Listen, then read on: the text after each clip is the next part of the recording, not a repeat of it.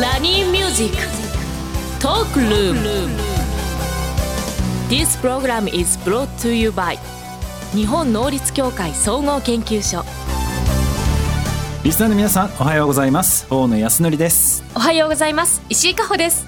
今日もポジティブライフを応援するお話をビジネスマスターの大野さんとお届けしていきます。よろしくお願いいたします。よろしくお願いします。石井さんって普段ご飯って自炊する人ですか、あの旦那に作ってあげなきゃいけないんで、じゃあもうあの作ってる。そうですね。はい。多分ね今日ゲストで来てる方の製品、多分石井さんのお家にもあるんですよ。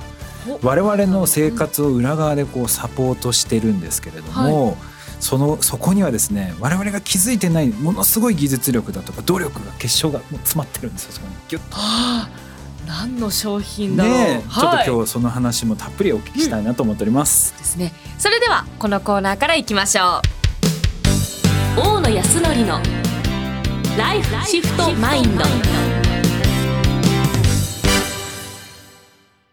のコーナーは一歩先を行く社会人のヒントを大野さんから素敵なゲストをご紹介いただきお話しいただきます。ということで、本日は山木株式会社次長でいらっしゃいます、板井則康さんにお越しいただきました。よろしくお願いいたします。よろしくお願いします。山木さん鰹節ですとか、はい、あとはだしの素めんつゆっていうのをややられてるんですけど多分石井さん自宅絶対ありますよねありますあの山木さんの鰹節じゃないんですけど私あのめんつゆが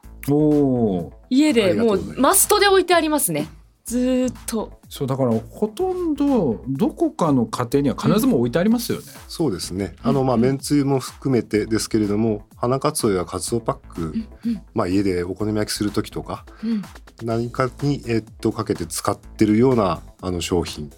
ご愛顧いただいております。うん、だってね、めちゃくちゃ使いやすい。ね、そのめんつゆもそうだし、はい、その鰹節もそうですけど、昔はね、その出汁を自分で作ったりとか鰹節をこう削ってやってたと思うんですけどさすがに今働きながらとか普段生活しながらやるの結構大変じゃない大変です。もうあのパラパラと入れるだけの下流の。出汁の素です、ね、あ、はい、とかもう液体ね。すごい楽ですよね。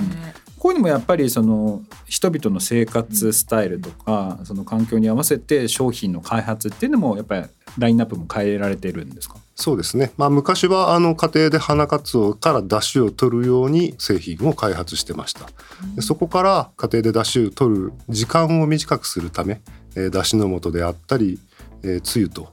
いった商品が出てきて、まあ、今はもっと簡便に液体の出汁ということで、えー、割烹白だしがございますがそういうふうにお客様の、まあ、家庭での使い方を考えて商品を開発しております。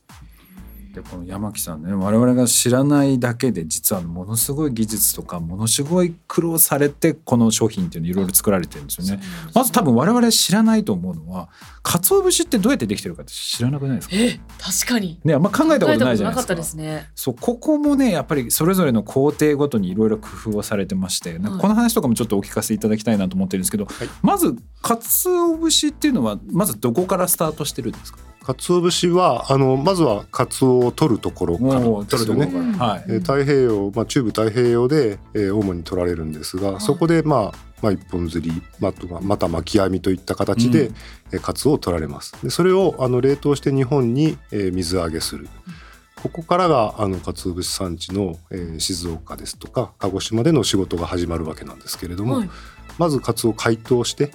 生切り、えー、頭と内臓を切り落とした後に茹でて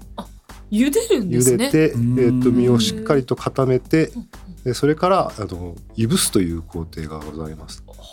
薪を燃やしてその熱と煙でかつおの水分を抜きながら保存性を高めながら香りをつけていくという作業がございます。そうまず茹でるっていうね工程が。これななんで茹でるんですか？あのもちろん腐らないようにかつおを煮てでそこからいぶしの作業に入るということですね。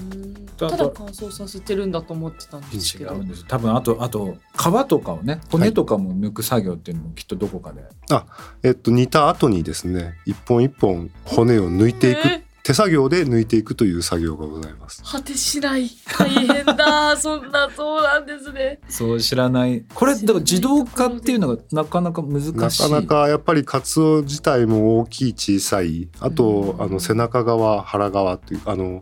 えー、部位によっても骨の位置とかが変わってきますので機械化もできればいいんですがやっぱり今は人手に頼って一本一本骨を抜いていただいているというのが現状です。すごい大変ですよ。本当に私もあのぶり大根とかたまに作るんですけど、もう一本一本こうぴょんぴょんぴょんぴょん抜いてものを作りたくないと思いながら作ってます。それをこうずっとこうやられてるわけですよ。我々がだから美味しいそのね料理を作れてる裏側にはそういう手作業ですとか職人さんとかっていうのがすごい関わってるんですよね。確かにあの骨入ってたらこんなに綺麗なあの鰹節にならないですもんねきっと。そうですね。あの骨があるとどうしてもやっぱり鰹節自体が変形してしまったり曲がってしまったりして、今度はあの削る時にあの綺麗に削れないというふうになってしまいます。でまあそれをこうまあ燻製にしてあとはその後干す感じ燻製にした後にですね、まあ、そこが鰹節あの荒節と言いまして、はい、もうそれを削った花鰹のような商品もございますがさらに香りをつける香りを良くする保存性を高めるためにカビをつけるという工程もございます。カビ？鰹節カビ。鰹節カビ。カビ？カビ？ってあのカビ？想像がつかないです。えー表面をあの鰹節の表面をカビが覆うことで、まあ、他の雑菌が繁殖しにくくして、まあ、保存性を高める。それとあとカビが水分を吸ってで油分を分解するのであの今度出汁を取った時に香り立ちあと出汁が綺麗なクリアな出汁が取れる。そういった形で、えーと、と鰹節カビがいい仕事をしてます。知らない、知らないです。その しかもそのカビっていうのも複数いろんな種類があるんですよね。はい。どどれくらい種類ある？えっと今、まあ、山木の方ではですねえっと鰹節カビに、えー、該当するもので700種類ぐらい菌のストックがございます。まああのその中から生育のスピードであったりあと鰹節の香りを良くするものを選抜しまして今数種類をあの最終製品の特徴に合わせて使い分けをしているという。味も変わってくるんですか？味も変わってきます。えー、その700種類を、はい、そのまあ職人といいますかその方が見極めて、それをちょ調整されていろいろあの調査含めて研究していく中でよりすぐってるものを今使ってるという形です。すごいですね。それを見極めるのもすごくないですか？どうやってだって味見とかできないですよね。はいどうやって？やってるんですか？あのまずは生育のスピード。あのしっかりと鰹節は先ほど申した通り保存食なのでそもそもあまりあの菌がつきにくいんですよね。その中でもしっかりと生える、まあ、そういうカビを選択するというところが、まあ、第一段階。それを実際に鰹節につけてみてどういうふうな味になるか香りが変わってくるかそれを、えーと、評価していく中で選ばれたのが今使っているものというふうになります。すごい職人がいそうなんですよ。ね、それ以外もまたあってなんかこう削る時の刃の調整とかっていうのも職人さんがこう毎日毎日です、ね、毎日です、はい。あの花かつお、まあ、皆さんがお店とかでよく見られる花かつおはだいたいあの薄さがですねティッシュ1枚分よりちょっと薄いぐらい。0.03ミリぐらいの厚さで1本の鰹節からこの薄い花をですね削り出していってます。その削り出す時の刃の調整これはあの機械で一部できるところもあるんですがあの山木ではですねあのその職人の方が一枚一枚、えー、刃の調子を見ながらあと実際に削ってみてその状態を見ながら毎日刃の厚み出し方を調整してる手で調整してるという、まあ、少し手間のかかることもしながら皆さんのところに美味しい商品をお届けしているということでございます。それより、はい、あの熱くなっちゃったりとか、はい、薄くなっちゃったりとかでまた味が全然違うんですか、うん、熱くなると今度はあの食感が少し硬くなってしまいますし薄く削りすぎるとあのやっぱり粉になってこの出汁を取りにくいとかですね、まあ、見た目のところも少し、えー、悪くなってしまいます。そこをあの節の状態えー、節が持ってる水分だとかいうのも含めて見極めながら、えー、毎日その調整を行っています。我々ね最終商品しか見てないから裏側にそんなのあるって分かんないじゃないですか。分かんないですね。だから多分石井さんもね、はい、コスプレの道具自分で作るじゃないですか、はい、それでもパッと見最終形しか見てないとどこに苦労してるかなんて分かんないですか、そうですね。そういうのあるんじゃないですか。いやもう本当見えないところこそ時間がかかるんですよねああいうのって、ね、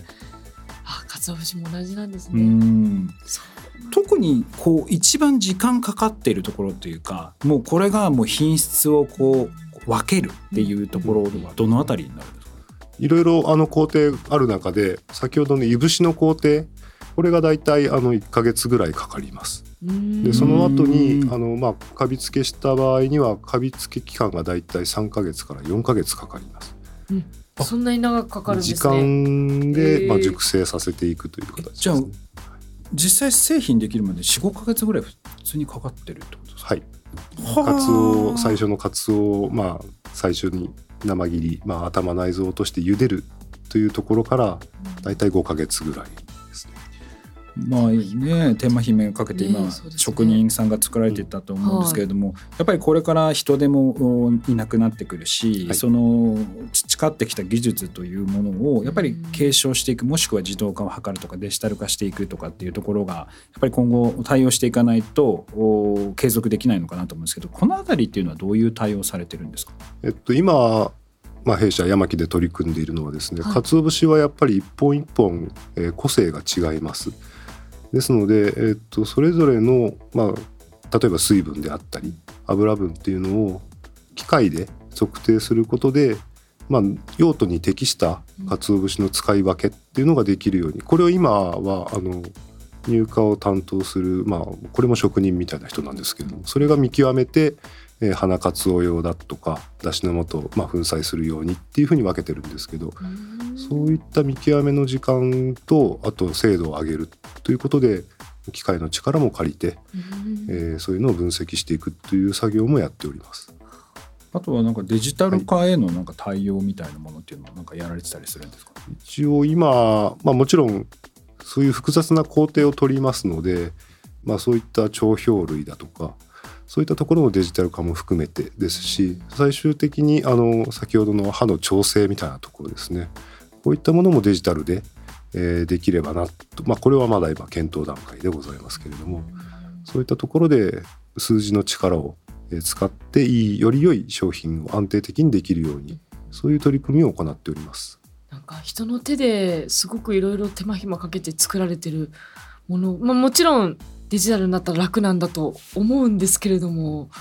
なんか一本一本私骨を取ってるって聞いたらなんかもっと大切に鰹節使おうって思ってきました。味わって食べてください。本当ですよね。なんか出汁とかももっとなんかギリギリまで出そうって思いますよね。でもなんかイメージ変わりますよね。イメージ変わりました。そんなに手間暇かかってると思ってなかったんで。そうなんですよ。なんか私も知るまではなんかなんかこんなこと言ったら怒られちゃうんですけど脇役っぽいイメージなんですよね、ね、メインでやっぱり考えないんですけど、引き立て役っていう感じですよ。ねそうなんですよでも実はその裏側にものすごくまあ品質にこだわってあと技術力もあってでさらにその美味しくしていくためにいろんな工夫をされている、だからこそまあそれが料理が引き立っていくっていうね、であのそれがこう今まで培ってきたノウハウっていうのをちゃんと今後にこう継承していくためにまあ、デジタルの部分そしてハードの部分っていうところも研究続けてらっしゃるはいそうです、まあ、なのでだから常にこうナンバーワンの地位っていうのを多分保ってらっしゃるんだろうなっていう、そうですね。だからあれですよ。料理作る時ちゃんと味わって。いやなんか一回本当 ちゃんと鰹節から出し取ってみようかなと思いました。でもねそういうのあのやっぱり全然味変わりますからね。へえあのそうなんですね。そう。面倒くさいかもしれないですけどやってもらうと。えー、一回やってみようかな。一回やってあのその良さが分かってくると次も使いたくなるしあの先ほど脇役という話がありましたが、うんはい、まあ、まあ我らは鰹節はなくてはならないものにしたいっていうですね。料理の脇役じゃなくていつもそこにあるもの。